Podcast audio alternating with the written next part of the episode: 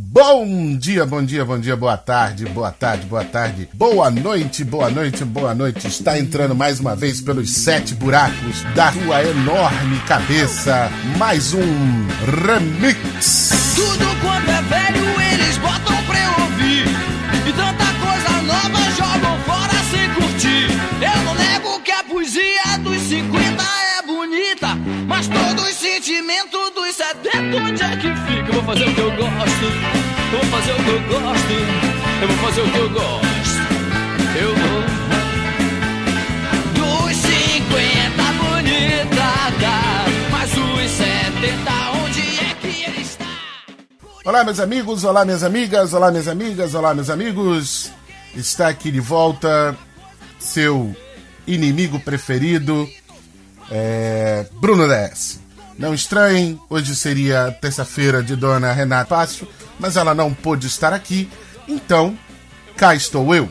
Na próxima semana ela estará aqui, com certeza, e levará o papo que vocês gostam de levar com ela. Mas por enquanto hoje teremos nós. E, como eu sempre gosto de adiantar, porque é necessário adiantar esse tipo de coisa, porque afinal de contas podem existir alguns desavisados. Esse aqui é o Remix, um dos é, podcasts produzidos pelo blog Papo de Calçada. Né? Nosso blog principal é o Papo de Calçada, que sai toda quinta-feira. É, vai ao ar toda quinta-feira.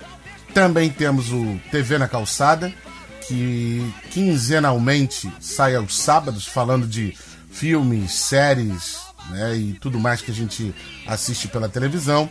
E às terças-feiras, um dos membros, dos vários membros que temos aqui no Papo de Calçada, é, fazem esse podcast aqui, o Remix.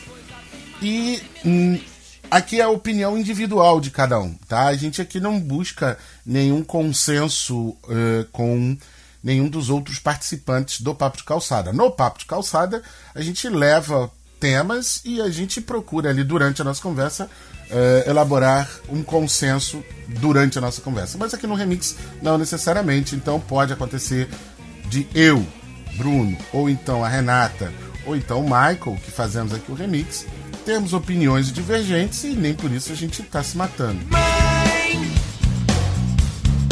eu quero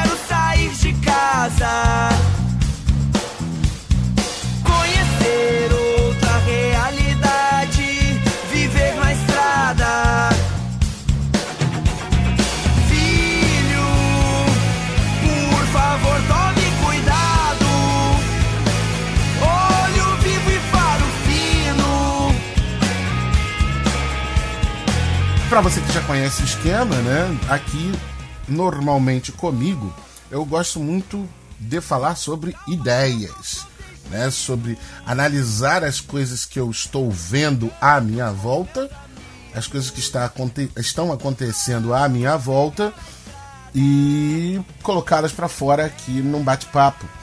Em né, mais de um ano que o Remix existe, nunca existiu ninguém que viesse é, refutar qualquer coisa que eu dissesse minha.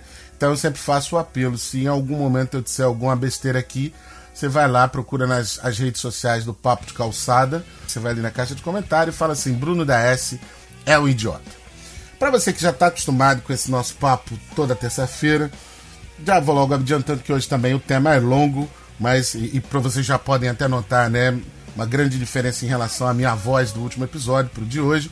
Estou animado, estou muito animado, estou feliz com o que vou fazer hoje aqui. O papo nosso vai ser longo. Vamos falar de algumas coisas bem importantes que eu vejo que está acontecendo. Para começo de conversa, né, você já viu aí pelo pelo título né, deste, deste episódio, deste programa, nós vamos falar sobre conflitos de gerações. Caraca, Bruno, mas isso aí é papo velho. É, isso aí não tem nada a ver. Cara, velho pra quem, né? De repente é uma parada que você já saiba bastante. Mas tem uma pá de gente. Você tem que lembrar disso, tá? Tem uma pá de gente que hoje é jovem, adolescente, ou mesmo não tão instruído como alguns de nós somos. E uma das grandes tarefas que eu gosto no podcast e de fazer podcast é o fato de que a gente apresenta conteúdo. No podcast a gente tem essa liberdade de fazer, levar um papo além daqueles 10 minutos que ajudam a monetizar um vídeo no YouTube. No podcast a gente faz isso de graça. Mas vamos lá, a gente, eu quero falar sobre conflito de gerações porque é, eu noto que hoje vários, e quando eu digo vários, são vários, muitos abessa bastante, problemas que nós enfrentamos é, em diversos círculos sociais do, do qual nós fazemos parte, muitos dos problemas, das dores de cabeça que nós temos nesses círculos sociais, eles advêm desse é, conflito de gerações. Tem várias explicações, tá? Eu vou é, demonstrar um exemplo que aconteceu comigo para usar como pano de fundo para tentar explicar o que eu quero dizer aqui. Salve simpatia! Passeando, hein? Arthur Miró,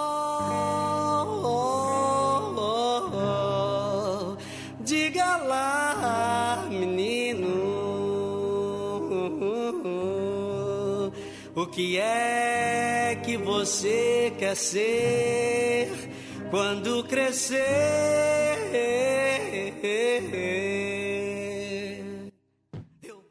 Muito bem. Recentemente, se você é um brasileiro, né, um terráqueo que vive no Brasil, né, acompanha a internet dos últimos dois anos, três anos, você sabe que muita gente brigou por conta de política, né? Muita gente discutiu, muita gente desfez amizades longas, né, longevas, é, por conta das suas opiniões políticas. E eu nem vou hoje aproveitar aqui para falar mal do imbecil do presidente. Não. E eu, particularmente, eu vi né, dois é, casos bem graves. Né? Eu vi duas amigas que se conhecem há 25 anos. Sim, meus amigos, 25 anos. Duas amigas, duas meninas que já têm um bom tempo de amizade, já passaram por muita coisa juntas estiveram a um pentelionésimo para interromper ou para sacrificar a amizade dela. E eu fiquei assim, caralho. Por quê? Porque estavam discutindo pela internet. Uma tinha uma opinião, outra tinha outra. E eu falei assim, nossa. E de outro, eu vi a mãe brigar com o filho pela internet. Várias acusações, vários não necessariamente xingamentos, mas eu vou dizer impropérios, né? De, um, de um dizendo para outro. E deixou mesmo numa situação que eu falo assim: caralho, what the hell is going on? Como diria o glorioso é, Marvin Gaye, né? What's going on? What's going on? Porque era bem, era bem perigoso. Eu achei muito perigoso isso. Pois bem, o tempo passou e como eu sempre, como eu aprendi muito jovem que o destino é uma velha engasgada com uma empada, eu tive a oportunidade tanto de conversar com essas duas amigas que né, estavam brigando e quase rompendo a amizade por causa de diferenças políticas, e tive a oportunidade de conversar né, com essa mãe que estava brigando com esse filho para todas essas pessoas, eu disse a mesma coisa. Eu disse assim para eles: Olha, gente, não estou tirando o direito de ninguém de discutir, de se desentender. Não, não estou fazendo isso. A única coisa que eu peço é que vocês não briguem pela internet. Não demonstrem isso para todo mundo. Para as pessoas verem que vocês estão discutindo. Porque vamos conversar sério, né? É, duas amigas que todo mundo sabe que são unha e carne há 25 anos, o povo todo da internet olha, e fulano e Beltrana brigando por causa desse imbecil, piriri bororó. De mesma forma, olha, é, fulana brigando com fulano, filho dela, que não sei o que, não sei o que lá. E aí aconteceu dessa mãe que brigou com o filho.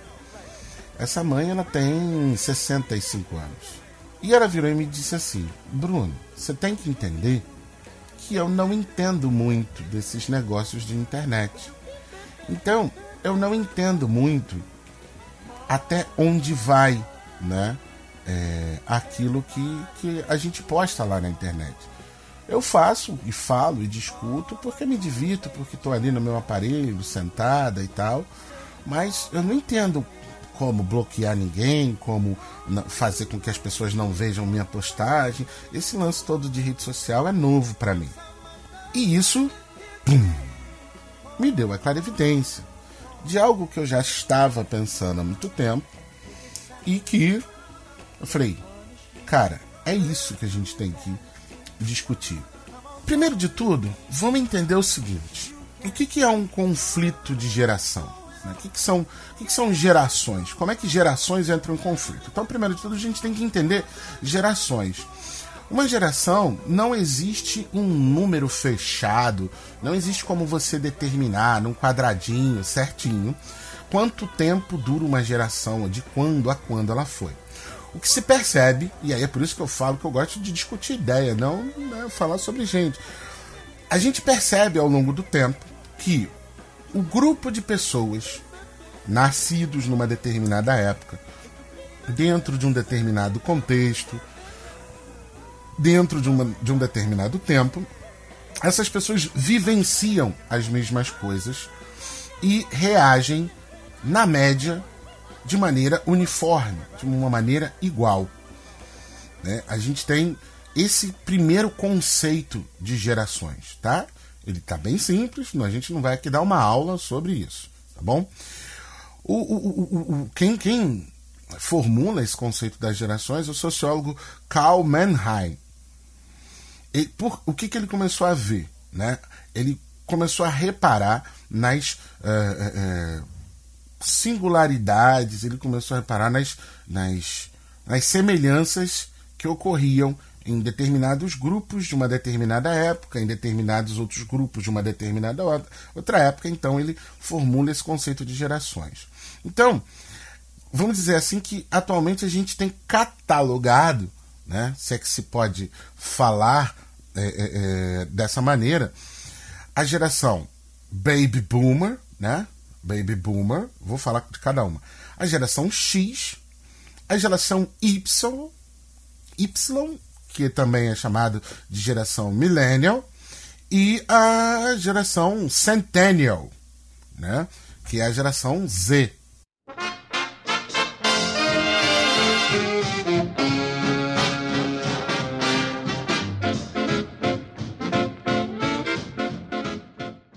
Então, assim, é, o que, que caracteriza uma? E lembrando, tá? Bem, bem especificamente. Antes de cada uma dessas gerações, né? Antes da Millennial, antes da, antes da Centennial, antes da Millennial, antes da geração X, antes dos Baby Boomers, estão as pessoas que são os tradicionais, tá? Quem são os tradicionais, né? São aquelas pessoas que a gente já tem, que estão aí visivelmente é, por volta dos seus 80 e tantos anos, 90 e tantos anos, pessoas que muito provavelmente né, viram ah, todo o desenrolar da Segunda Guerra Mundial, em alguns casos, né, tendo em, em, em, consideração que a Primeira Guerra Mundial acabou em 1918, que viram, né, a, a, a, pelo menos nasceram durante, é, no final da na Primeira Guerra Mundial. Então viram bastante coisa. Esses são os tradicionais. É com eles, por exemplo, que surge questão, o conceito do respeito aos mais velhos porque esses caras viram o, o pior do século XX, né, por assim dizer, porque afinal de contas, um grupo de pessoas que presenciou, viu duas guerras mundiais é algo que a gente tem que levar em consideração e tem que respeitar um pouquinho. Quem são os baby boomers? Os baby boomers são os filhos desse pessoal, né? É, são os filhos dessas pessoas que nascem a partir de né, 46, que nascem após a, a, a Segunda Guerra Mundial. É, não dá pra gente, como eu disse antes, não dá pra gente fechar que os baby boomers, é, né, numa nomenclatura, estão em, nasceram entre 46, né, né, entre 1946 e 1964. Nenhum número aqui ele é fechado, tá? Porque varia muito para coisa, a gente vai ver por quê. É, então eles nascem lá no final, depois da Segunda Guerra Mundial, e o que que acontece? Eles aprendem com os pais, porque os pais passaram pela Segunda Guerra Mundial, passaram por uma crise de 29, né, uma quebra da bolsa de 1919. E os pais deles viveram a carestia, né, a falta e tudo mais. Então, essas, esses baby boomers, eles aprenderam a ser previdentes. Eles aprenderam a guardar, a, a, a prever coisas para quando, se ocorresse algum problema, eles estavam prontos. Então, quando a gente pensa num pessoal, um, um baby boomer, ele é uma pessoa é, que ela, ele projeta a longevidade. Ele projeta que algo vai dar bem. Então, muitas dessas pessoas passaram a vida inteira num, num único emprego, por exemplo. São pessoas que passaram 20, 30 anos na mesma carreira, no mesmo, fazendo a mesma coisa. Tá ok? A geração X disse que elas têm ali o nascimento entre 65 e 79. Né? Em geral, elas vão ser é, é, filhas desses, desses baby boomers. E essas pessoas nascidas né, dos baby boomers, essa geração seguinte, ela não tem mais a carestia, a dificuldade dos avós.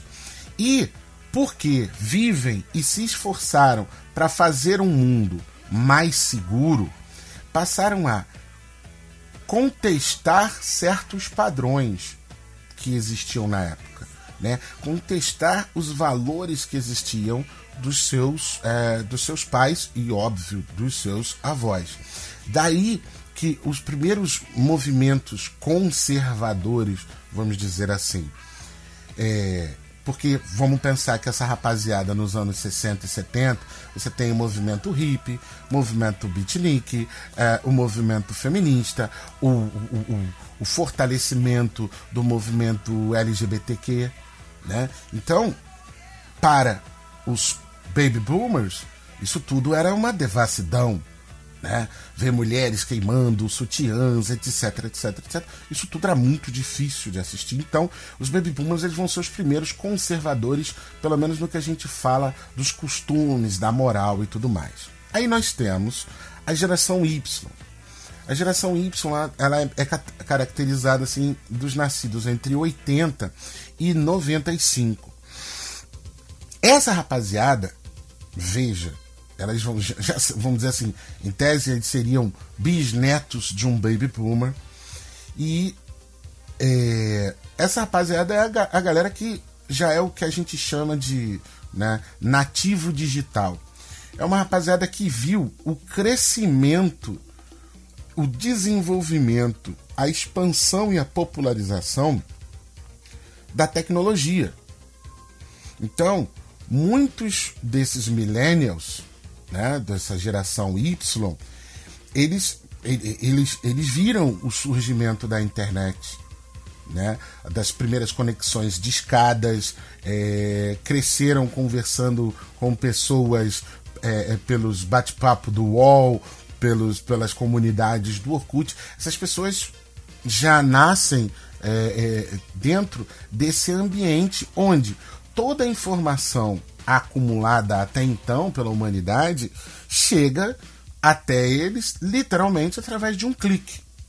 Certo? É, é uma geração que tem maior acesso ao, ao conhecimento, a, a, ao compartilhamento de informações, e, e é uma galera que sofre de uma outra coisa, que é o seguinte: normalmente, né, um, um, um baby boomer ele vai ter lá seus dois, três, quatro, cinco filhos. Então, a casa né, de um pai, né, de, um baby boomer era muito grande, era muito cheia. A casa de um, de um millennial, de uma geração Y, ela é uma casa com menos gente. normalmente né, com um pai, com uma mãe e um ou no máximo dois filhos. Ela é uma casa menor. Então esse millennial, essa geração Y, ela tem, ela é muito mais individual. Ela tem muito mais oportunidade de realizar e exercer a sua individualidade. Então, são pessoas, por exemplo, que pode parecer besta, cresceram numa casa que tem dois banheiros. Para uma casa que tem seis pessoas em um único banheiro, é muito difícil você ficar mais do que 10 minutos isolado no seu banheiro. Seja lá fazendo o que você tiver que fazer no seu banheiro. Né? Então, isso é um dado simples, mas bem importante para a gente entender um bocado de coisa. Principalmente porque essa visão, essa, é, é, o desenvolvimento dessa individualidade, desse individualismo da geração millennial, dessa geração Z, ela é tão é, não, é, dessa geração Y, ela é, é tão importante para a gente entender hoje. E aí a gente tem essa geração Z, ou que o nego está chamando agora de Centennial, que é uma geração que já cresceu, que quando atingiu a idade adulta, já sabe o que é um smartphone. Ou nem que tenha atingido a geração adulta, antes mesmo né, de uma geração adulta. Eu me lembro que vamos, vou, tentar dizer o seguinte: há 10 anos atrás, em 2009, eu me lembro de estar num bar com amigos e tinha um amigo que tinha comprado é, um DVD portátil, né? Que você colocava o disco de DVD e ele levava esse DVD portátil para o filho dele ficar vendo o desenho dos DVDs que ele levava. E, pô, o moleque ficava ali, a gente bebendo na rua, no bar, e o garotinho ficava lá vendo o desenho dele e não enchia tanto saco. Hoje não, a tela do celular faz isso. O cara vai lá, bota no YouTube Kids, larga o telefone na mão da criança né, e deixa. Então as crianças sabem o, o uso disso. Pois bem, dado este quadro todo, né, dado é, este, este quadro todo, a gente precisa levar em consideração o seguinte: hoje o conflito de gerações ele é maior do que sempre foi por vários motivos. Aí você vai dizer assim, mas sempre existiu conflito de gerações, Bruno? Sempre existiu conflito de gerações, meus caros amigos. Para você ter uma ideia, 400 anos antes de Cristo, o glorioso Sócrates, ele escreve o seguinte: isso 400 anos antes de Cristo nascer que daria quase 2.500 anos hoje, tá bom? O Sócrates escrevia assim: Os jovens de hoje gostam do luxo, são mal comportados, desprezam a autoridade, não têm respeito pelos mais velhos, se passam o tempo a falar em vez de trabalhar. Não se levantam quando um adulto chega, contradizem os pais, apresentam-se em sociedade com enfeites estranhos, apressam-se a ir para a mesa e comem os acepipes, cruzam as pernas e tiranizam os seus mestres. Isso há mais de dois mil anos atrás. Essa é a visão do Sócrates em relação aos jovens. Certo? Hoje é recorrente, como eu disse agora, que a gente vê um garoto, uma garota, lá com uma telinha, né, de um, um telefone grudada na cara, e as pessoas ficam, nossa, que horrível, que não sei o que, não sei o que lá. Mas pensa nisso aqui. Em 1859, a revista Scientific American, Scientific American escreveu o seguinte: os jovens têm hoje um caráter muito inferior que está varrendo a nação, roubando a mente de seu tempo valioso que poderia ser dedicado a tarefas mais nobres. Esse artigo, né, foi escrito em 1859 criticando o xadrez, que hoje é instrumento pedagógico em diversas escolas que tem oficina de matemática, porque o xadrez impulsiona, né, o pensamento, o desenvolvimento lógico-matemático. Certo? E isso é comprovado por diversas pesquisas. Mas, há 200 anos atrás, 200 anos atrás, o xadrez era mal visto na sociedade.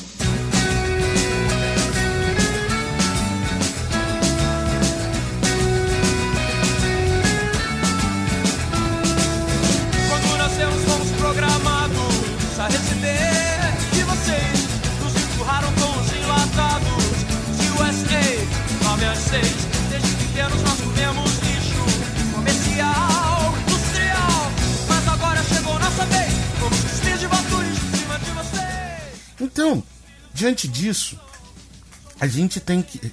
A gente chega dentro de um quadro que já tem até um nome. Já ouviu aquele, aquele tiozinho, aquela tiazinha, aquele senhor que fala assim: porque no meu tempo era melhor, era isso, era aquilo, aquilo outro. Cara, todo mundo já ouviu isso. Acontece que a gente tá. Hoje critica-se muito mais os jovens e os seus comportamentos e as suas atitudes por conta de longevidade. E aí eu vou, vou, vou dar um caso aqui muito bacana. Para quem não sabe, né, o avô da Renata, e para quem não sabe, a Renata é minha esposa, o avô da Renata vai completar agora, nesse ano de 2019, 93 anos. Sim, é um senhor de uma lucidez fantástica. Fantástica, fantástica. O, o vô Bartolomeu é um cara, é um senhor de idade que eu tenho certeza que muito jovem adoraria conversar com ele, como eu vejo que vários jovens gostam de conversar com ele, porque ele é engraçado. É crítico, é um ranzinza, etc, etc. Você pode até argumentar, ah, Bruno, mas todo velho é ranzinza. E eu até concordo. Você tem que parar pra pensar o seguinte, velho. Você aí, jovem, tá com seus 20 e poucos anos, já tá cansado da vida. Nem tomou muita porrada de boleto ainda, já tá cansado da vida. Imagina um sujeito que há 90 anos paga boleto, né? É meio dose. Se, se 90 não, mas pelo menos uns 75 a 80 anos ele paga boleto, com certeza. E aí aconteceu uma coisa muito legal. Quando o avô da Renata completou 90 anos, eu fui conversar com ele, né? Eu sou historiador. Então as pessoas né, me dizem: ah, não fala mal da ditadura, é só conversar com alguém que viveu a época, que eu não sei quem, não sei que lá. Então, vamos, vamos fazer um cálculo aqui muito simples. A ditadura militar que ocorreu no Brasil ocorreu há 55 anos atrás. Tá certo? Se o vô Bartolomeu tem hoje 90, vou botar 92 porque ele ainda não completou 93. Ele tem 92 menos 55, ele tinha 37 anos durante a no momento em que estourou a ditadura militar. Então, é um sujeito adulto, formado e vamos e digamos, né, que hoje a gente tem jovens de 37 anos que não saíram da casa dos pais. Ele, aos 37, já tinha dois filhos e estava trabalhando. E eu perguntei para ele sobre a ditadura. Ele me falou, porque ele trabalhou numa posição bem estratégica durante o governo militar, tudo corrupto também, meu filho. Quantas vezes não me pediram para passar mercadoria X, tal, Y, é, porque era do major, do general, do coronel? Isso aí, essa história de dizer que na ditadura não tinha corrupção, tinha sim, tinha sim, sempre teve. Ele me falou, ele me, me contou, Getúlio Vargas, de quando o Getúlio Vargas é, morreu, né? Morreu não, né? Se matou, de como foi a, a zorra, a comoção no Rio de Janeiro, etc, etc. E eu sentado, ele me contando essas coisas, eu sentado. Minha cunhada reparou e falou assim: Nossa, Bruno, se você pudesse ver agora quanto seus olhos brilham escutando as histórias do vovô, tinha que tirar uma foto. E eu tava escutando ali alguém que era mais velho que eu, que viveu coisas que eu não vivi, que eu só estudo através dos livros. Eu não vou tomar o conhecimento dele a ferro e fogo, porque é só uma opinião.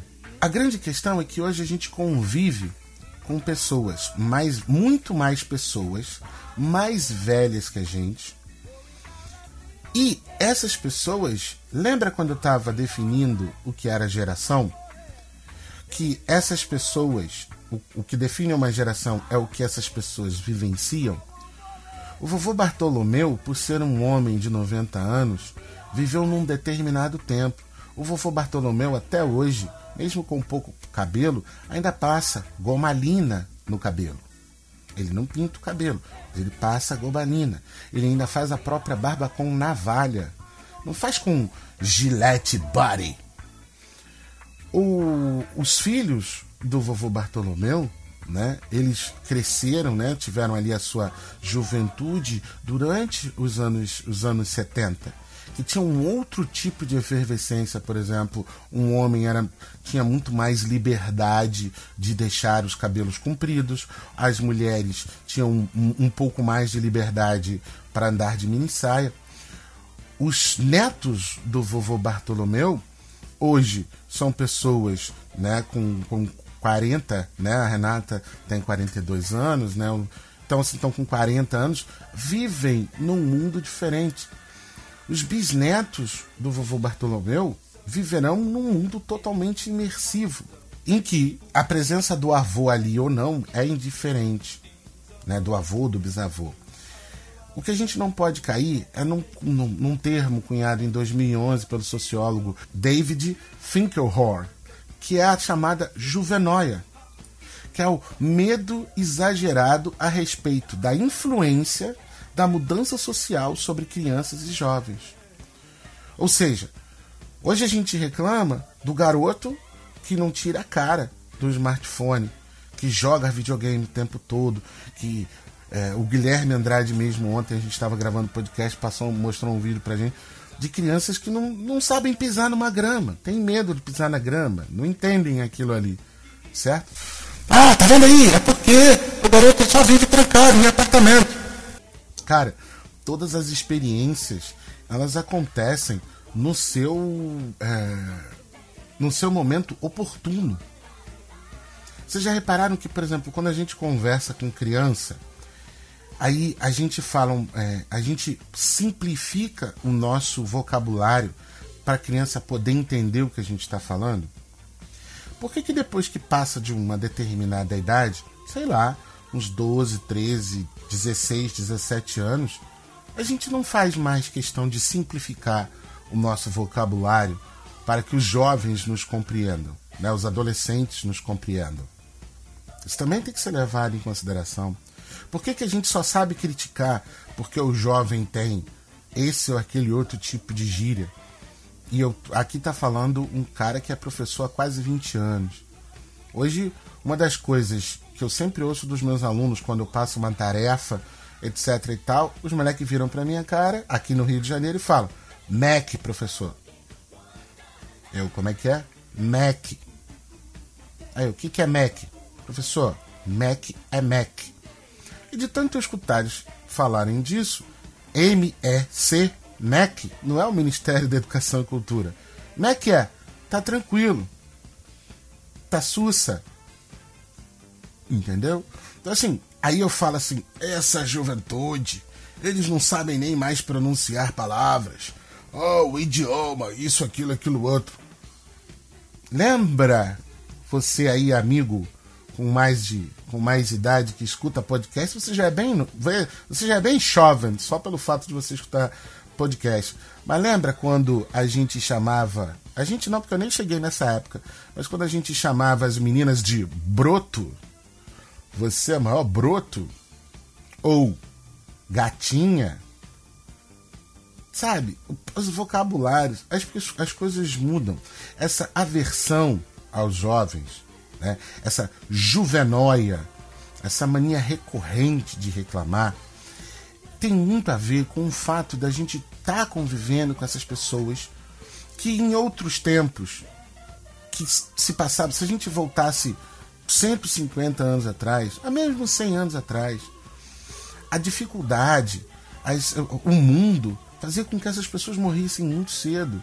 Antes dos 60, muita gente morria. ao longo do tempo, a gente vai vendo que a expectativa de vida das pessoas vai aumentando. Então hoje a gente convive com diversas pessoas que viveram diversas mudanças, diversas fases. Então os, o mundo que elas aprenderam a viver é um. Custa muito para essa pessoa entender que o mundo que ela está vivendo hoje é outro. Nós temos que ter abertura é, para saber conversar com cada uma dessas pessoas de maneira com que elas entendam é, as mudanças que estão à volta dela. E mesmo que ela não faça questão de entender o que está se passando à volta dela, que pelo menos a gente entenda que a mudança para ela ou vai ser mais lenta ou não vai acontecer.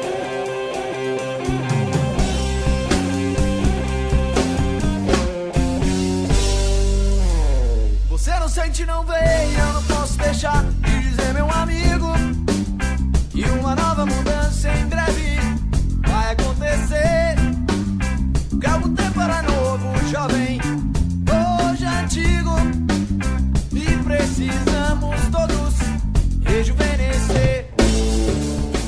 que é um grande problema é que hoje, quando a gente, por exemplo, discute é, costumes, moral, não é que antigamente era melhor, hoje é mais depravado. Não.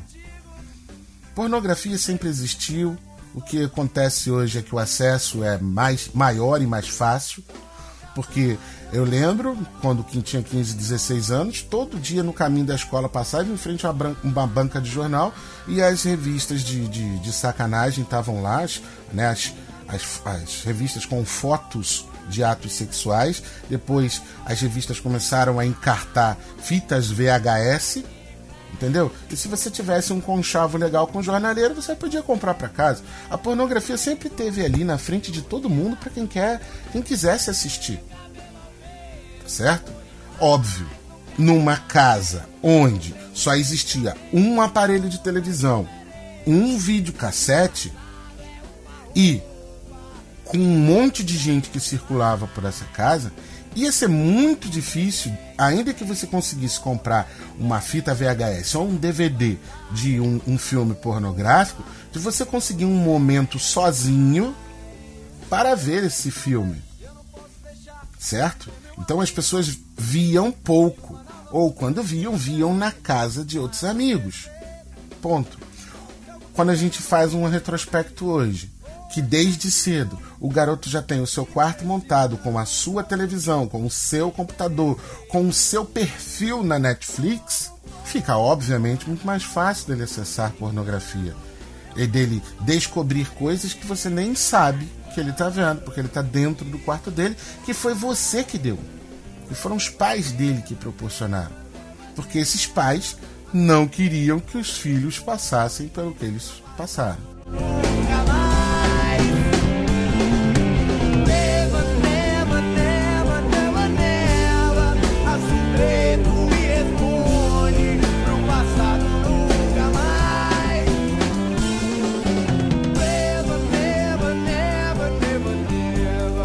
Foi longo, eu sei, né?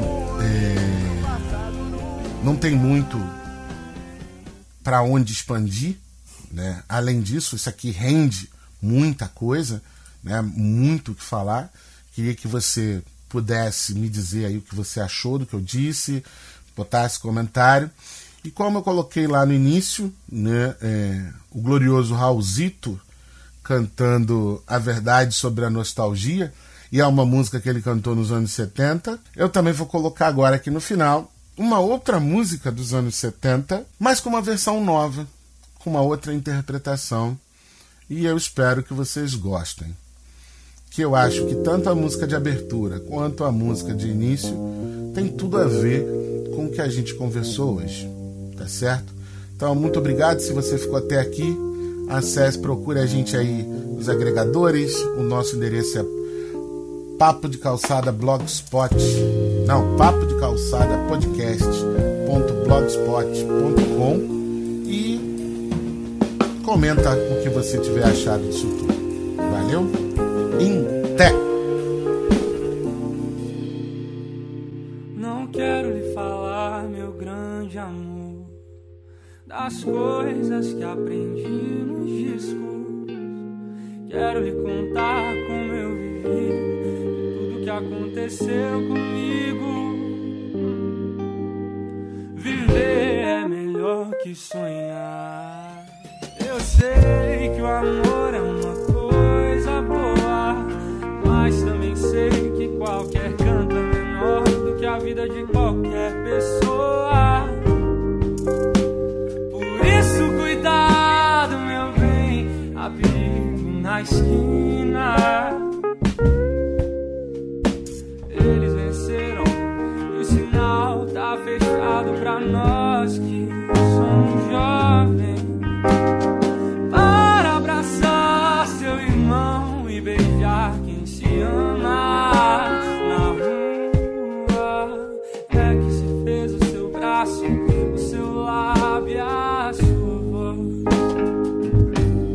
Você me pergunta pela minha paixão. Eu digo que estou encantado com uma nova invenção. Eu vou ficar nessa cidade, eu não vou ir pro sertão. Pois vejo vivindo no vento o cheiro da nova estação. Eu sei de tudo na ferida viva do meu coração. Já faz tempo eu vi você na rua, cabelo ao vento, gente jovem reunida. Na parede da memória, essa lembrança é o quadro que dói mais. Minha dor é perceber que apesar de termos feito tudo, tudo que fizemos, nós ainda somos os mesmos e vivemos. Nós ainda somos os mesmos vivemos como os nossos pais. Nossos ídolos ainda são os mesmos e as aparências elas não enganam, não. Você diz que depois deles não apareceu mais ninguém. Você pode até dizer que eu tô por fora, ou então que eu tô inventando. Você que ama o passado e que não vê. É você que ama o passado e que não vê que o novo sempre vem. Hoje eu sei que quem me deu a ideia de uma nova consciência e juventude tá em casa, guardado por Deus, contando seus perceber que apesar de termos feito tudo, tudo que fizemos, nós ainda somos os mesmos e vivemos. Nós ainda somos os mesmos e vivemos. Nós ainda somos os mesmos e vivemos como os nossos